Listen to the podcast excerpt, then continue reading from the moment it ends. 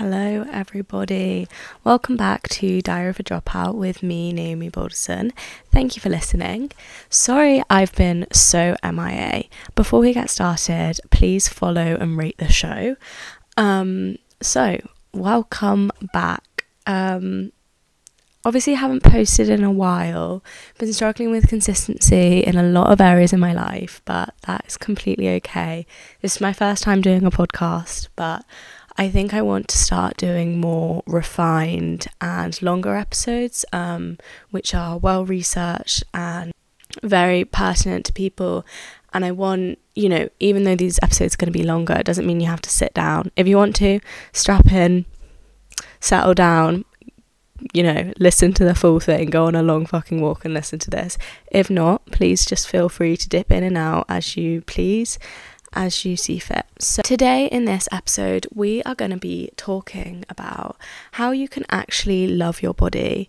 Um this is not like a you're perfect, because even though you are, and we all know this, this is not like a self-love type vibe. These are actual tangible ways, that changes that you can make in your uh, subconscious ideologies surrounding your food and your body.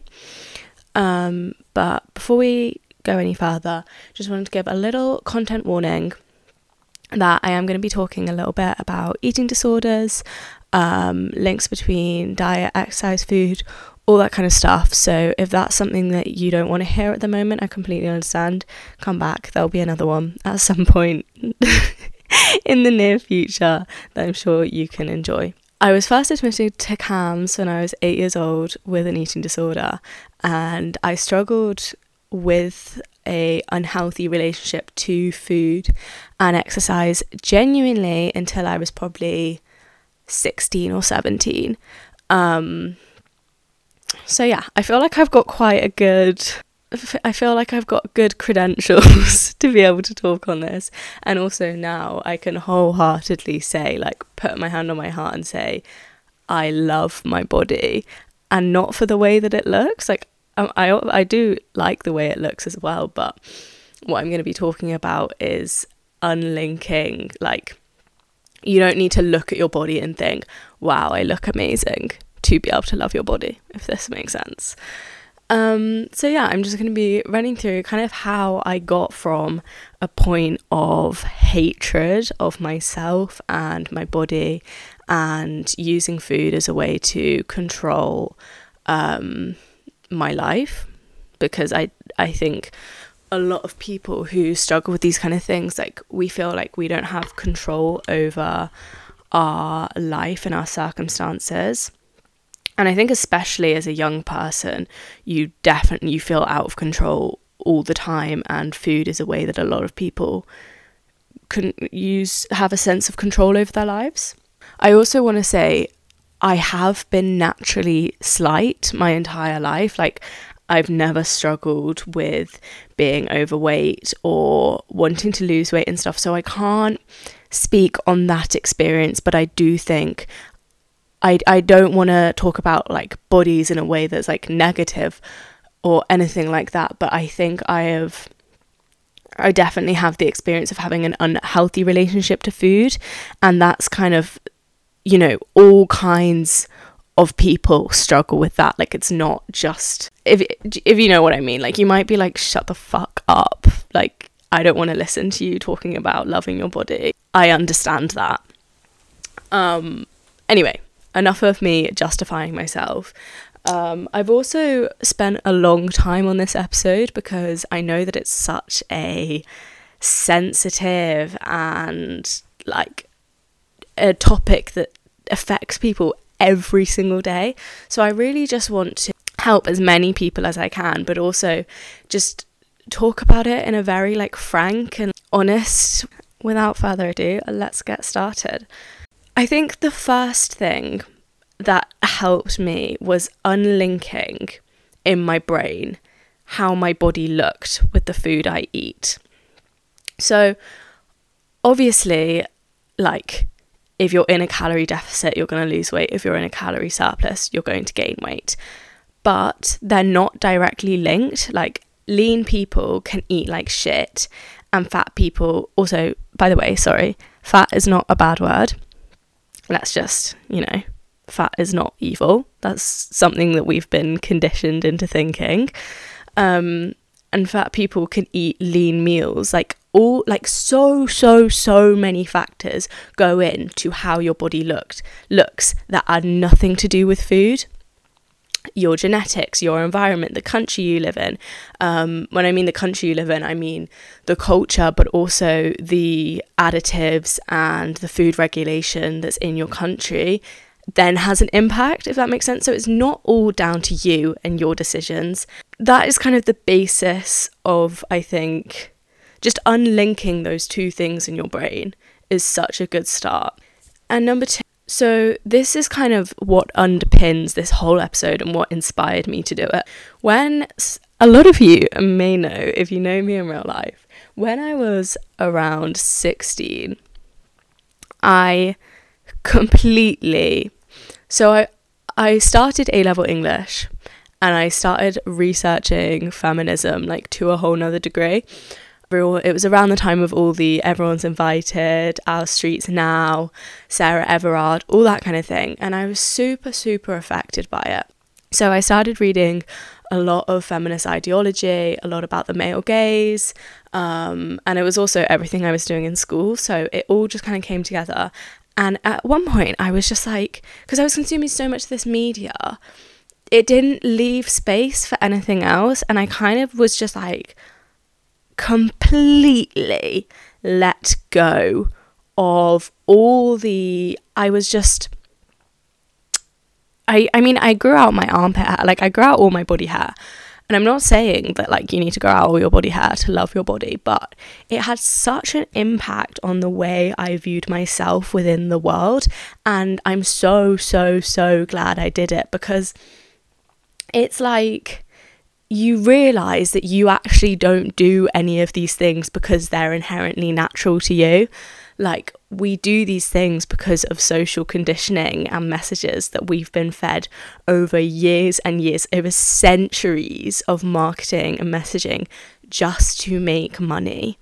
Like, women never shaved before, like literally until like one hundred years ago, because razor companies were like, we're not making enough money, why don't we tell women to shave their legs? It was never inherently natural to us. And I think the same goes with dieting, gyms, uh, like literally everything in the health industry um, is to do with making money. Like all these wellness things, a lot of them, like I think there's merit in some things, but you have to be super, super discerning about what there is merit in and what is for profit. And as soon as you go down this like rabbit hole of feminism and capitalism, and you find yourself in a, a super dark place, because you, when you don't fit in with society, it's, it can be very isolating. Um, when your views are so abrasive to normality, it's so like, I don't know, it's just horrible. Hello, hello, hello. Right, we're back, sorry. Just had some technical difficulties. In this phase, I kind of, I mean, let go of any expectations of how I should look, how I should act, how I should shave, how I should exercise, how, and I was authentically a hundred and ten percent myself. Um, and then when I started doing all these things again, it wasn't like, oh, I'm just going to do this to fit in. It was like, I'm going to make my life easier and myself happier if I do these things. But I'm saying, because I had that like phase of unlearning all these subconscious things and rewiring my brain, literally, I genuinely believe that that rewired my brain. Like something as simple as not shaving my armpits rewired my brain into thinking I am not a product, like I am not a commodity, I am not for anyone to look at, like I am a person, I am a fully fledged person, I am a woman, just not altering myself, like not shaving is not making a political statement, it's just not doing something. Um, and I wasn't exercising. And another thing that I would advise to people who are struggling with their body image is, I think it's it's very easy to be like, oh, get off social media, like, oh, the media, it makes, it feeds all these, like, messages into you. Like, yeah, one hundred percent. Like, if you think that that's going to help you by getting off all social media, go for it. But I think in this day and age, it's actually a little bit, I don't know, it's kind of like get on board or whatever. Like, I think we actually do need to engage with it to make progress. Um, sorry, I don't know if that made sense at all. But feed, if If you're going to be on these social media platforms, there are ways that you can make them not make you feel like shit. Um, so some of these things that I did completely shifted how I like viewed things. So only engage, so on algorithm-based social media. So, well, that's literally everything. But, you know, only engage with content that makes you feel good. So what I started doing is if I saw TikToks that were promoting eating disorders with like stupidly tiny, not interested, not interested, not interested. If I saw videos that were about feminism, interesting stuff, like stuff that was actually intellectual, I'd like them or save them. Um, because then you're just fed positive things. Um, and I know that's hard, but if you kind of have that in the back of your mind, Uh, Instagram, curating your feed to not make you feel like shit. Follow inspirational accounts, follow people who you value and are intellectual and feed you new ideas, because that's what social media is for. Like, we literally have the entire world at our fingertips, and we sit there and zoom in on like semi-naked girls and think, oh, why don't I look like that? Or bodybuilders, like for boys being like, why don't I look like that? First of all, I can tell you most of that is steroids um, for like fitness influencers, lighting and clothes, editing, nutrition, plastic surgery. Like, it's, we we all know, I I don't need to be the one to tell you that it's not real, but when it's there on your phone, you're like, oh my God, I am the ugliest person alive. Um, so yeah, that's my piece on growing out your armpit hair and being a crazy feminist girl. And I'm not saying that like you have to do that, but I just thought it's an interesting place to come from.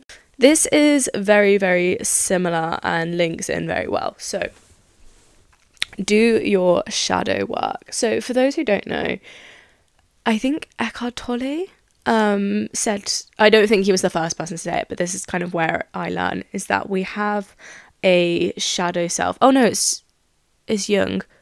Well, mm, kind of. Anyway, so people have theori- theorized that we have a shadow self, which is the, the way I would describe it and the way I've interpreted it is like a dark self. Like, it's just like, if you think about you standing and see your shadow, think about that metaphorically, like with your personality. And I I see it as like kind of all your trauma, all your subconscious childhood beliefs that have been like instilled into you. And almost like, do you know that like negative, that like inner critic that we all have? I believe that to be the shadow self. So when you're doing shadow work, you're confronting that part of yourself head on and thinking, why do I react to things like that? Why do I like um why does someone saying that make me feel like this? And it's discovering where these beliefs and these negative thoughts about your body come from. For example, if you're think if you're sat there thinking and you're sat down, you're thinking, oh, I hate my thighs, confront that thought and journal about it. And maybe think, when did that, where did that come from? Like, when did you first hear someone negatively talk about their thighs? Like, what, what made them think that, and then you just think that's actually not real. I only believe that because someone at some point said something that made me have this deep-rooted insecurity about this really strange part of my body. Do you know what I mean? And I think this is like a very common use in therapy, is like figuring out the root of problems and addressing them. Um, we're going to get more onto that later. God, I feel like I speak so fast in these episodes. So if you're listening to this and you're like, fucking hell, I cannot keep up, please tell me to talk slower. It's just because I get excited, and also like the bit of A D H D in me, just like I'm a rambler and I cannot stand, right, I'm really trying to slow down now. I can't stand when people talk slowly, because when I listen to someone and they're talking slowly, I'm like, hurry up, hurry up, hurry up. Okay, right, deep breath, water break. Okay, next up, we're going to be talking about your patterns with food. So I used to binge quite out of controllably. Is that a word? Out of controllably. Um, uncontrollably. I used to binge uncontrollably with food um, and uh, and alcohol. Um, and it's addressing these patterns that you have and thinking why. So, for example, a little bit of oversharing here. We love it. So, in my household, like, sorry, mum and dad, if you're listening, um, snacking and grazing was kind of like frowned upon. Um, so having like freedom, like when people weren't around, I would just go like overboard, um, because it was this like kind of subconscious, like it's always like the you want what you can't have type thing, isn't it? It's like, if you have super strict parents, you're going to rebel just behind their back. It's that kind of vibe. It's the same as like, say you've restricted yourself from carbs your entire life, just an example. And then, so you're, because you over restrict it so much, you're always thinking about it and you're always focusing on it. So I think s- this is kind of coming on to my next point, is stop restricting your. The way I overcame this emotional eating was completely surrendering to it. And I know that sounds really strange, because it's like strong, strong will, you know, where there's a will, there's a way. If you want to stop doing something, just, you know, have strong mind power. I think with patterns with food, with like overindulging and stuff, is completely surrendering to it. And then once I was just like, oh, it's just, it kind of, it takes the, um, it takes the, like, clim- uh, like, anticlimactic kind of feel of it, I don't know, um, and then you, you surrender to it, and then you're like, oh, I, but I don't feel guilty about it, and I almost think it's the kind of, um, guilt and the shame almost that, like, you put yourself through that's the worst part, and then when you just don't feel that, because you're just like, oh, completely surrendered to it, it it takes the edge off it. Um so I don't know if, honestly, I feel like I'm I'm recording this and I every time I say something I second guess myself, because I'm like, it's such a sensitive topic and I don't want people to like take my advice as gospel, or like, you know, change how they're eating or whatever because of what I say. And this is not, you know, just use your brains, all right, and use your intuition, and you know what's right for your body. My next point, that some of you might not vibe with, I don't know, is lift fucking weights. So I started properly lifting like probably a year ago. Gen- yeah, it's probably been just over a year.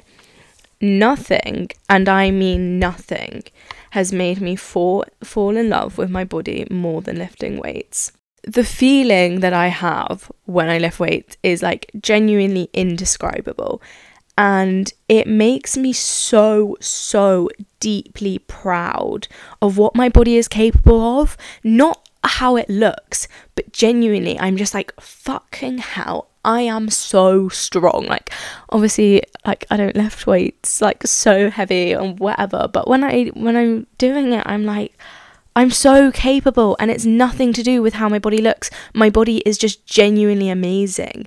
And I think my my point is that it doesn't have to be lifting weights. It could be running or dancing or moving or something that makes movement in your body that makes you feel alive and takes how your body looks out of the equation, um, and just realizing how fucking cool our human bodies are just for being able to do this, like pure strength or flexibility or stamina or heart health or any of these things. It's like, oh my God, this is amazing. And it gives you this inbuilt confidence that you then carry everywhere. And then, yeah, if I build a slightly bigger bum, I'm like, that's a nice, you know, that that's a nice um add-on bonus. It's not, when I exercise, it's not, you know, to sculpt my body in the perfect way. It's because if I don't move, I will become depressed. Like, I've come to the realization that I need endorphins so, so, so badly. Like, and it's such a good antidepressant for me. So yeah, lift weights, go running, go swimming, just do do things that bring bring your body peace. And our bodies are meant to be moved, and we are so so so incredibly lucky just to be able to move them. So go and do it. Um and this is again kind of links on to my previous point, is connecting with Mother Nature. Like, our I believe that Mother Nature has like such an innate spirit, and I this is gonna sound like so woo-woo and weird and spiritual, but please hang on hang on with me, babes. Come on, we got this. I believe that when we connect with Mother Nature and Father Sky, that she heals us. And I think when you connect with the ground, when you connect with the earth, when you connect connect with water and wind, um you you It, it heals you, because we are nature. Like, it's not like we're connecting with nature, it's we are reconnecting with nature, and we are remembering our natural and our ancient and our ancestral roots to the earth. Like, we are not meant to be sat in houses. Like, we're not really meant to be, I know what I said about lifting weights, but like, we're not really meant to be in gyms or in office buildings, like, or anything like that. We're meant to be like in the sea and on the rocks and like in the forest and, you know, naked in the river. Like, and when you connect to that part of yourself, reconnect, and you remember, I think it makes you love your body, because you are part of nature. And the sea, especially for me, she's so feminine and divine and imperfect. And I think you then start to see parts of your body in the same way that you see nature, because we are nature. Sorry, that was really probably a lot for some people. They were probably like, what the fuck was that woman talking about? But if you if the girls that get it get it and I hope one day that you can also understand this joy that I have for nature. Um and my my next point is a bit brutal, but gain some perspective. Gain some fucking perspective, because life is way too short. No one, and I mean no one, is going to be at your funeral saying, oh, she had a great, she had such a tiny waist, like, she, she had such a good ass, like, oh, wow, she was so skinny. No one will. They will be talking about your spirit.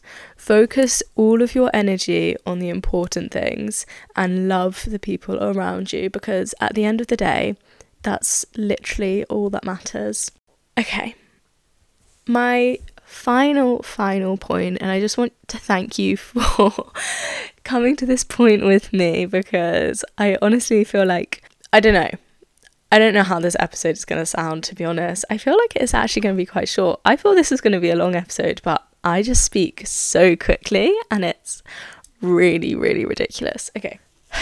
My final point, and what motivates me the most for wanting to love my body and love my authentic self, and why I think everyone should also engage in this radical self-love, is to break the generational trauma.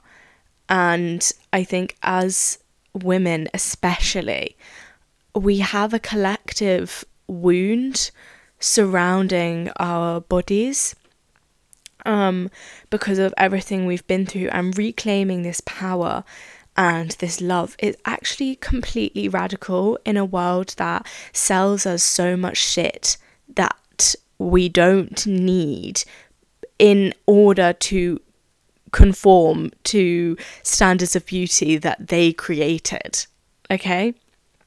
So the most motivating thing for me is the fact that I want my future children to grow up in a household, and also preferably a world, where portion sizes aren't commented on, where we where we buy clothes to fit our bodies. Like, we don't need to buy clothes and then try and shrink ourselves to fit into them, where no one feels pressure so heavily that they inject their faces or get life-threatening surgery. I want my children to look at me and think, my mother is intelligent, badass, strong and funny, and that is what makes her beautiful. I don't want my kids to grow up in a superficial society or in to look at me. Um, I want to be so authentic and love myself so deeply that that shines through to my children. Um, my future children, may I add. Um, and also, I think when you love yourself, it radiates to everyone around you, and people see this confident being. And so, and some people are very repelled by confidence and self-love because they feel inadequate themselves. Um, so when they see someone who loves themselves and, and is confident in their body, they become very upset and project those things. And like, I do it myself. Like, you know, we all do it. We all project our shit. But yeah, thank you so much for listening. Please follow my Instagram, Naomi Be Healing, if you want to see all my fucking gym pumps, all my splits, all my inner thoughts, all my dialogue, all my lovely food that I eat every single day that I'm so grateful for. Um, also, I was about to say follow my TikTok, but I've actually deleted TikTok. Um, f- It's almost been a month, feeling brilliant about it. Might make an episode soon, we'll see. Maybe sometime in the near future you might get another episode. Um, but bless you so much for listening. May you be free from suffering. I will see you sometime soon. I love, I send so much love from my heart to yours, Naomi. Thank you, goodbye.